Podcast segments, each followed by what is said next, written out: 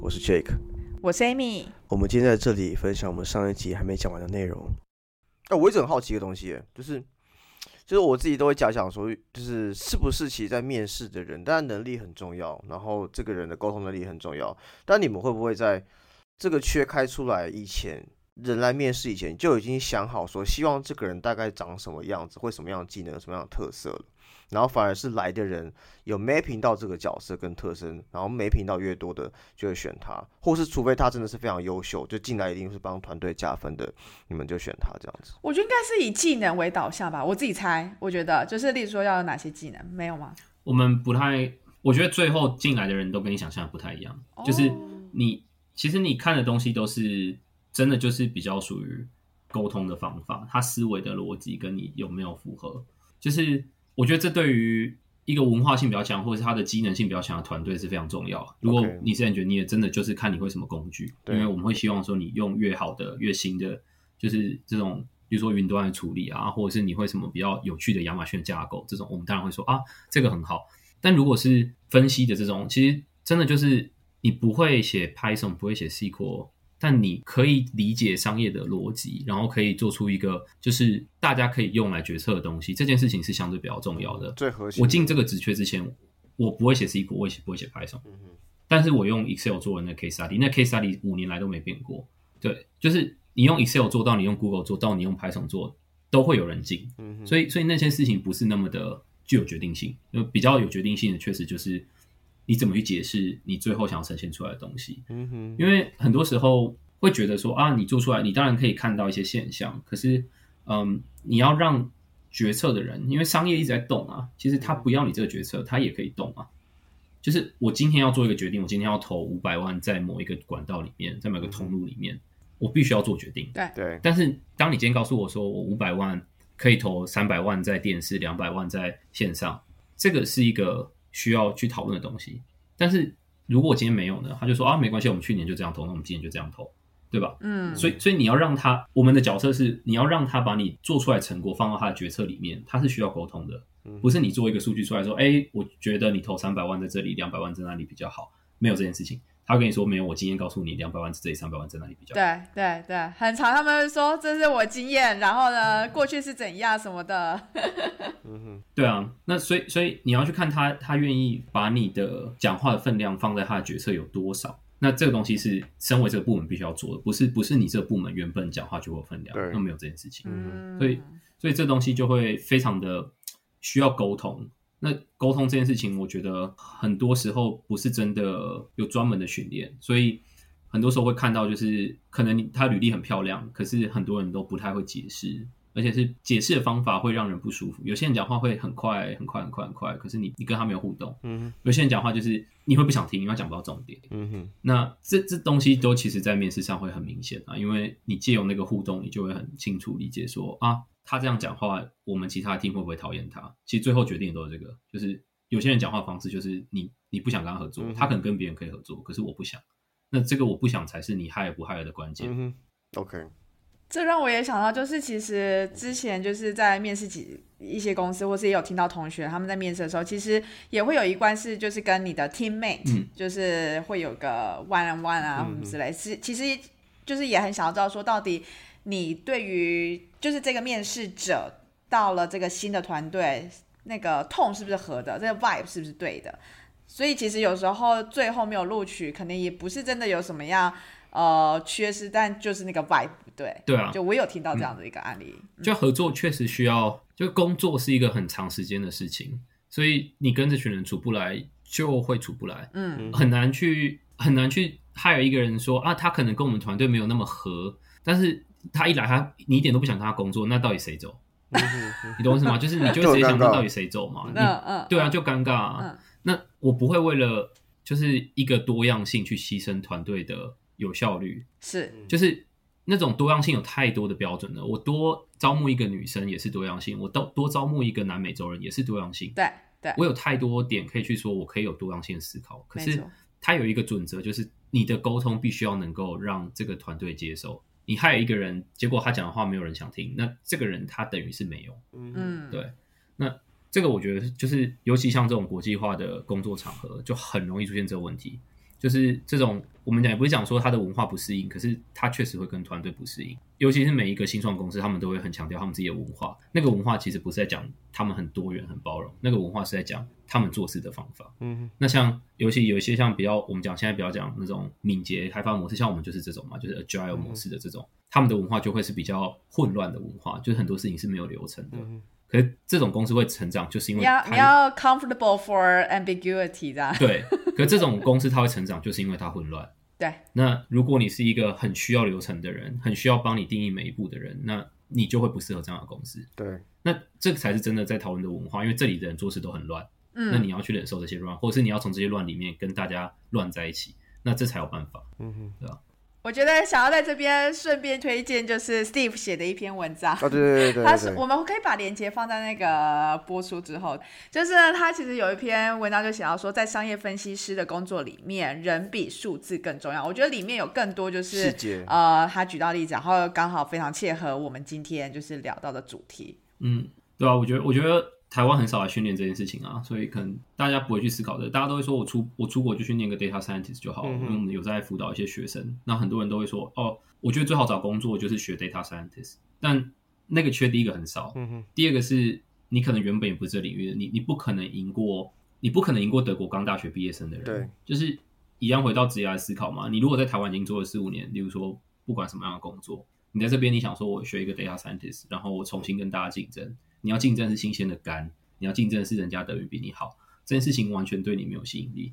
那学习一个比较清晰的沟通模式，然后认识人家的商业方法，然后回到原本你可能是商管毕业的人，你根本就不需要去学 data scientist，就是你有很多路在中间。嗯，然后我觉得这件事情还是要拉回商业这件事情的本质啊，就是我觉得很多人说啊，学 MBA 没有用，或是学学商管没有用，他不会跟当地人竞争。可是我觉得学 data scientist 也不一定对你的职业比较好。嗯哼，对吧？哎，我觉得我觉得很不错，就是那种破除迷失的感觉。我不知道大家有没有发现事情，就是其实 Steve 在思考事情的时候，很喜欢会综合考量、全盘去考量。我觉得这这个点非常重要。就是比如说像刚刚不管是呃面试的工作好，找一个人好，或他在思考职涯的时候，其实他都会用一个方式是说，我会全盘去考量，跟我想要的什么本质这个东西是什么。比如说我的职业本质，跟我想要过的生活的本质，或是我在走的路线的本质，我会这样去思考去做路线。我不知道，就我刚刚听到会有这种感觉，我觉得蛮好的。嗯，同感同感。我自己觉得它是有连接的。嗯，我比较没有办法就是舍去一个某一个东西。那很多人都会说啊，我可以舍去我过去的学历。啊，我觉得这件事情你要思考一下，因为你花的是时间。就像你刚刚讲的，如果你的职业只有四十年，就是教你的学生什么什么三十年以下，嗯。你舍弃每一段时间都是一个浪费，对，因为你舍弃掉这时间，不是你舍弃而已，是别人在这四年或是在这五年，他也有累积他的经验啊。嗯，那当你快要到，例如说我们讲四十岁这种已经真的要，例如说对职业有点期待的人。当你舍弃了很多东西，例如说你舍弃了三年，舍弃了四年，你四十岁的 profile，你在跟二十七岁人竞争的时候，你是毫无竞争力的。嗯哼，对，因为这这件事情就是我我都会先看毕，我都会先看毕业时间。我就会说那个毕业时间如果是一九九几年的，我们都不要看，因为这些这这些人不可能跟这团队合。嗯哼，不是年龄歧视，只是说当你在这样的一个新创的环境，或者是在人很年轻的环境，大家讨论的东西不一样。就大家都在讨论去哪里开趴，你说我的小孩上小学，你你没有办法跟别人有任何话题。我最近的 team 他们大家都是 有很多家庭的，所以我们 team 很少在那边开趴。对对，所以所以你你看，这就是你的节点，还是要你的生活状态要跟你的 team 有一点点连接。嗯哼，他没有办法整个断裂，就是我们不能说啊，我觉得他五十几岁，他还是会很多新的东西，我们可以让他有一个尝试。嗯，难。你看高年级实习生，他最后一生时期啊，他不肯进那团队啊。呃，懂我意思吧？就是你觉得他可能害了他吗？不可能，这不可能。嗯，就太诡异的存在了，就是。工作是这里，这里不是说你一定要跟别人当朋友。你工作，你公归公，私归私。可是他很多东西，你这么长时间的相处，他一定有很多点是在交杂的。对，这就为什么大家会开始反思说，就是你一直在远距办公这件事情对公司文化有没有好？因为很多时候你呈现一个断点的时候，那些那些讯除了讯息会减少以外，你你跟人的相处也会减少。对，但是一个团队在你真的能够打听到一些有趣的讯息，或者是你真的能够比较融入团队，大部分都在喝咖啡聊天的时候，对吧？哎，我完全同意，完全同意，因为呃，上礼拜我们就我们 team 才第一次的，就是面对面的 team meeting，然后很多是例如说从英国啊、从西班牙啊、从德国啊什么这样子飞来卢森堡这样。然后那就是因为平常我们在 team meeting 的时候，就是因为就视讯嘛，然后大家很常就是老板问话，然后也没什么人会回答什么，因为大家就几乎都是静音这样，除非真的是有什么一定要回答才会真的回答，然后所以没有很也不会有很多就是小聊天这样。可是那一次就 team meeting 的时候，就大家狂聊哎，就是吃饭也聊，然后倒个咖啡也可以聊，然后中间休息时间大家也都聊，然后就会瞬间觉得你那个。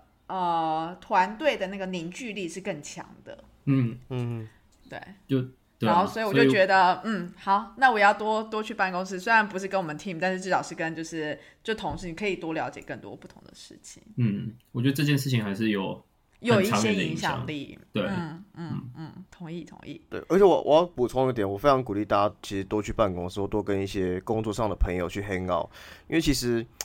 不瞒各位说，最近我刚好有一些工作的面试机会，那这些面试机会里面全部都是跟喝酒或打球的朋友聊来的，没有一个是直接丢丢工作的。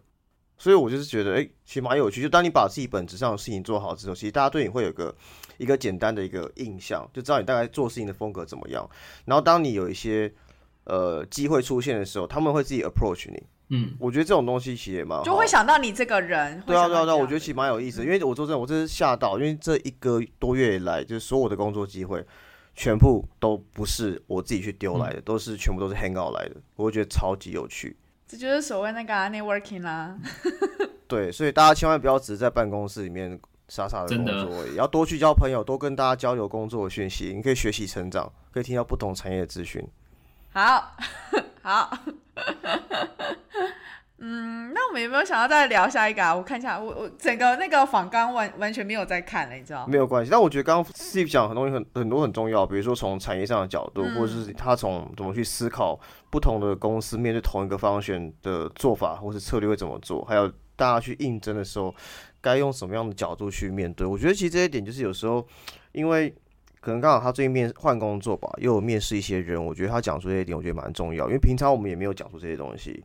或是我们也没遇到，他刚好可以从两面都看到，因为他自己也是面试者，然后同时他也有当面试官的一面，所以他两个角色都可以就是不同的观点看到。对，嗯，哎，那这样子你现在是目前在等待上工吗？没有，在德国这边应该大家都一样，就是在欧洲，你的你的辞职到就是通知期有三个月，所以我们辞职我九月底确定。哦，这个我不知道哎。啊，你看一下合约都会有，通常都是。到三个月后的那个月底，所以例如说，我今年九月中辞职，我十二月底才能走。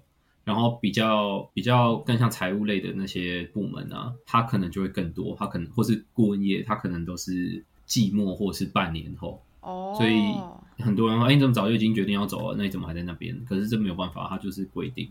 所以当然工作会慢慢的变少，可是你还是要工作。对。等等，但我想聊个比较轻松的话题，因为听起来的话。好像是你从九月到现在都没有在工作吧？是不是？我刚刚有那么繁那么那么那么繁重的工作？话中之话。你你我不是第一，我没有我不是没有离职过，我懂那个心情，所以我想了解一下。那你这这一季这一整个季，大概整个生活的 schedule 怎么样？因为其实我觉得，我相信大家在海外工作，不管是海内海外或是其他地方，你一定会有遇到换工作阶段。但我知道很多换工作都是哦，我可能工作比如。一个月后，然后直接衔无缝接轨，然后去上班，也没有休息一下，然后可能过程也不愉快。但看起来 Steve 的这个换工作阶段，我从他的表情看起来是愉快的，所以我想听你分享一下这个过程大概长什么样子。他嘴角已经笑到不小的难，你知道吗？就是整个人容光焕发，就很想要冠上一个薪水小偷的那个那个大标，是不是？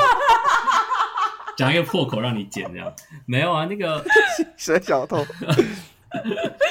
我们我们其实还是有很多事要忙啊，只是当然就是会越来越少，就是比较新的东西。像我们最近不是买了回狗巴士嘛？那像他们的一些整合，我就不会参与到。嗯，那嗯，这几个月主要因为之前有提到我在考葡萄酒的考试，嗯，然后这几个月有一个比较大的考试，所以十月的时候基本上我就把我的假全部用在准备考试上面，就是花了蛮长一段时间在准备，然后还有去考试本身。那现在就比较闲一点，现在真的就是又年尾了，所以很多人都已经去放假，所以基本上就是整天在家里，然后如果有人敲就有事做，没有人敲就看看 YouTube 这样，反正就是呈现一个很荒废的状态。但是呢，还是会偶尔写一下我的葡萄酒专栏，然后就是与外界保持一个就是密切的沟通。但最近确实是就是在。放松一点，因为十二月底了嘛，确实大家，我觉得整个欧洲就是十二月就是没有人在工作了，所以你又要换工作，你基本上就是真的，哎，有啦，还是有，还是有，还是有在工作，现在还是算 peak 期间，你知道？哦，你那个贵司不太一样，像我们这种就是已经是对比较没有事情的，开始在放松了。对，OK OK，对吧？哎，有一个人突然间自己在那边打电话，你知道？那个人放的更松哎，我觉得。对，很荒谬。对，很荒谬。那个，哎，没有，但我看到你有很多去爬山什么之类的那个照片啊。最近比较少，那个就是我觉得这里的山真太太有挑战性了，就是有时候你爬上下上去就一千公尺，下来一千公尺嘛，就台湾就是那种快到小百越到更高的一点点，然后这边都单攻，所以。去年这样很密集下来，我觉得今年就是会发现他膝盖上会有一点点受伤，所以我觉得如果要要做爬山运动，可能还是要想一下。然后最近就在想说要综合一下，有时候游泳，有时候会去就是重训，然后去训练一下脚步，因为膝盖受伤真的就回不来，所以我也有点害怕。哦，然后我就想说啊，那就不要爬那么长。我终于可以理解为什么刚刚会瞧不起卢森，我说卢森堡也在爬山了，因为卢森堡的山他那是走路啊。那个比较像践行啊，我老实讲，就是它有时候在很多平路，甚至是还有柏油路，所以其实就是一个很轻松的路线。我们这里只有最简单，就是你至少要上五百下五百，那个比就是例如说你都要在台北爬到什么四兽山上面。那个时间大概多少？我对于几公尺没有什么概念，但我对大概要走多久比较有概念。嗯，四到五个小时起跳吧，真的比较难的。今年有爬一个很难的，嗯嗯，爬了九个小时，我爬到后来真的觉得人生崩溃。那真的是那个，我们本来想说它是一座很难的山，可是它大部分是面南边的，在在欧洲面南边的山，通常雪会融的比较快。嗯，那你只要不要爬到北面，你就会觉得啊，人生非常的好。但是呢，不知道为什么有一段就是在北边，那那个雪深到也不行，大概有就是半个脚高，就是大概就是鞋子是不一样的吧？对啊，鞋子这样都 OK 吗？就是你爬一般没有，就是我们会带雪爪。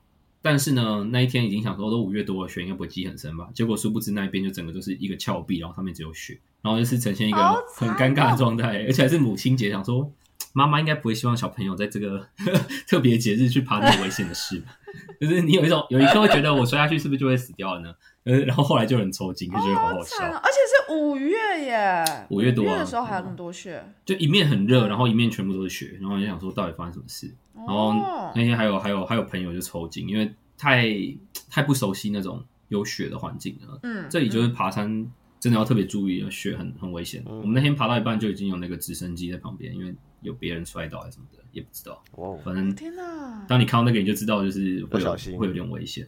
OK，保重，保重，保重。对，所以我加入那个登山协会，至少就是你知道，如果出事的话，我还可以拿到免费的直升机救援。你是为了这个去加的吗？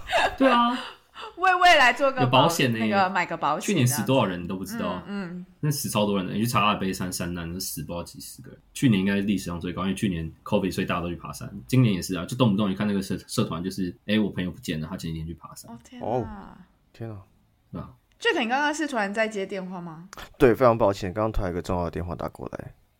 这么重要？对对对，好，OK，放太松，放太松。对我们刚才已经消遣完你了。我们说这个人放很松哎，因为我一边耳机有戴着，所以我知道你，我要边偷边憋笑边讲话，你知道很痛苦。哦，这人到底在干嘛？哦，真的辛苦你了，真的辛苦你了。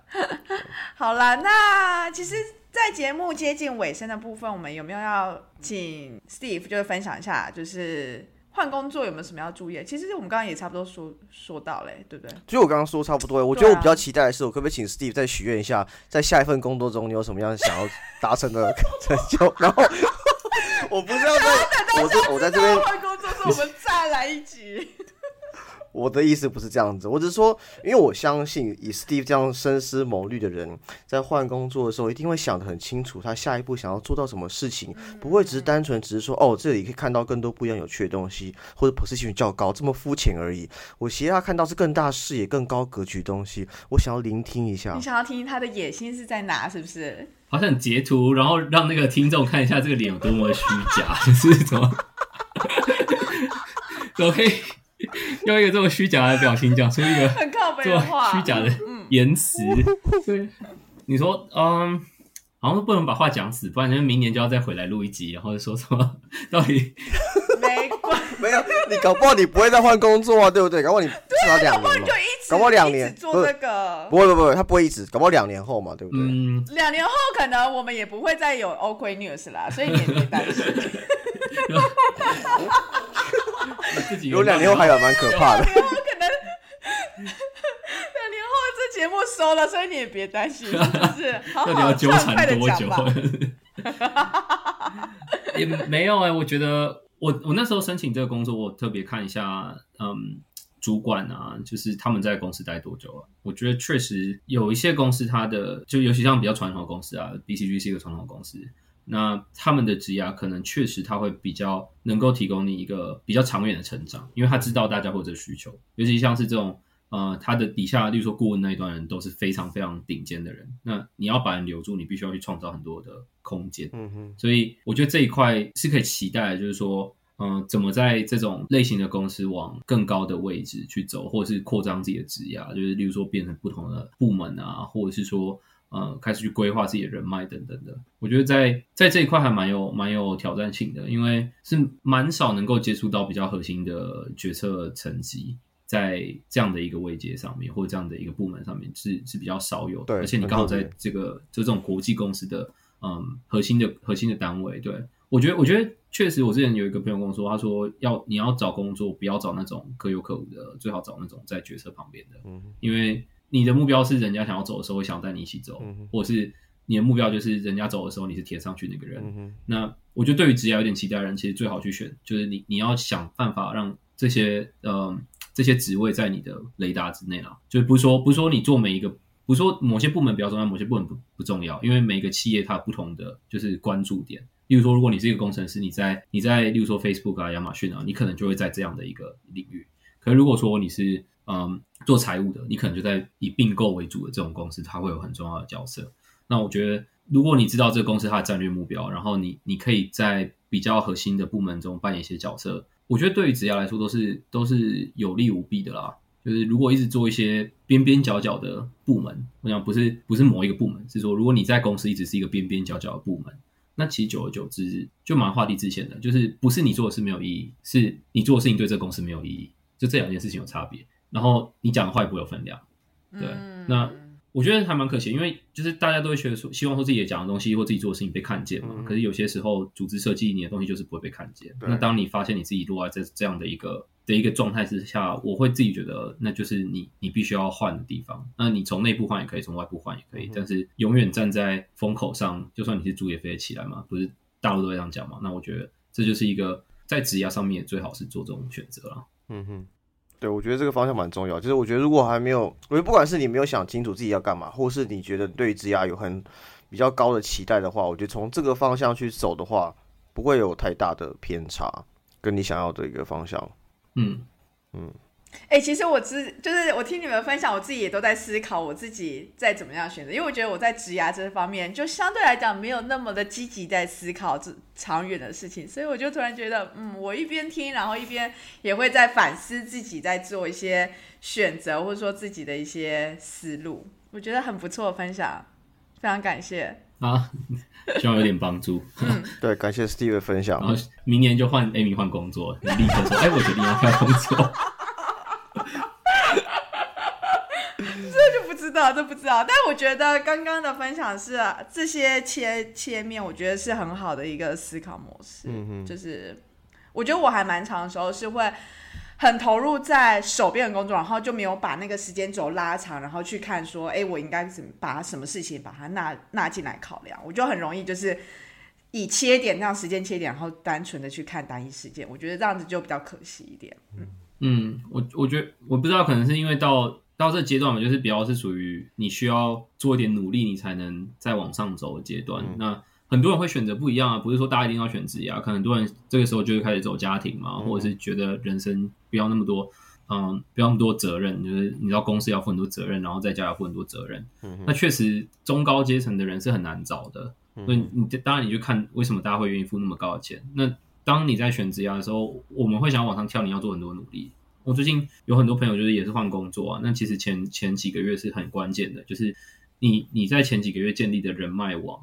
它的大小，就是因为你进去是新的嘛，所以你可以很多很厚脸皮的去找一些根本不相干的高阶主管做一些社交，然后问他们你可以做些什么。嗯就是你可以一个完全就是新鲜的视野去帮这个公司做一些事情的时候，如果你很积极，其实他们说大部分你发展好不好，其实前六个月就决定了啊。你被越多人看到，你做越多有一点刻意的事情，可是它却有很大的帮助。是我觉得现在在换工作可能。在新的工作可能就要去设计一下，例如说我一百天到两百天、半年试用期期间，我想要跟哪些部门打好关系，然后我怎么去看待每一个的角色，我自己做事情以外，我要多付多少心力。那这东西你前面铺的好，你后面会很顺。那这东西我就会觉得值得花时间去研究。其实蛮多，像我们家刚好有人订那个商业，就哈佛商业评论，他们也刚好在讲怎么样让你在新的职位变得比较成功。那其实都是类似的。我觉得这种。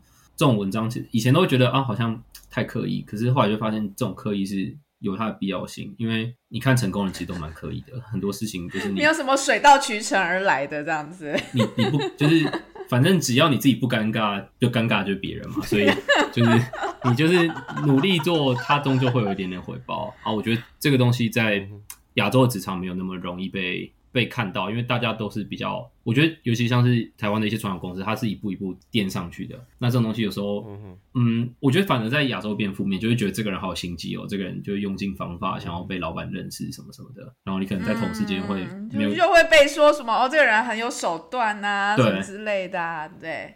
可是呢，在这边，它叫做 strategic thinking。对啊，就是。尤其是你是外国人，你必须要融入的时候，你做这件事情，它嗯更合理吧？就是你不做，你不做反而就是一个很惨，就是你不做反而是嗯，我觉得最机会是没有人认识你，嗯因为我们的名字已经很难记了，所以就是我们不是一个很特别存在，就是就是在这样的环境里面，你要让你的你你的角色有被看见这件事情，嗯，不是你害了进来就被看见这件事情，我觉得是一个很明确的体验，就是。在德国这几份工作下来，我觉得你进来就是进来而已，就是你进来这个公司就是进来而已。嗯哼，那要怎么做还是你自己决定的，不是这这个职位重要，你就会变得重要。这两件事情是分开的。嗯哼哼哼，好，好。哎，其实我刚刚有听到有一段是那个 Steve 说他现在是比较闲，然后是要试试的就是跟跟人互动之类，所以我就觉得我们是不是也可以再跟他开一集，就是聊比较轻松一点的话题，例如说聊他的葡萄酒啊什么之类的。聊葡萄酒没有很轻松，聊完你就会觉得，你怎么会你你怎么会觉得跟他聊葡萄酒？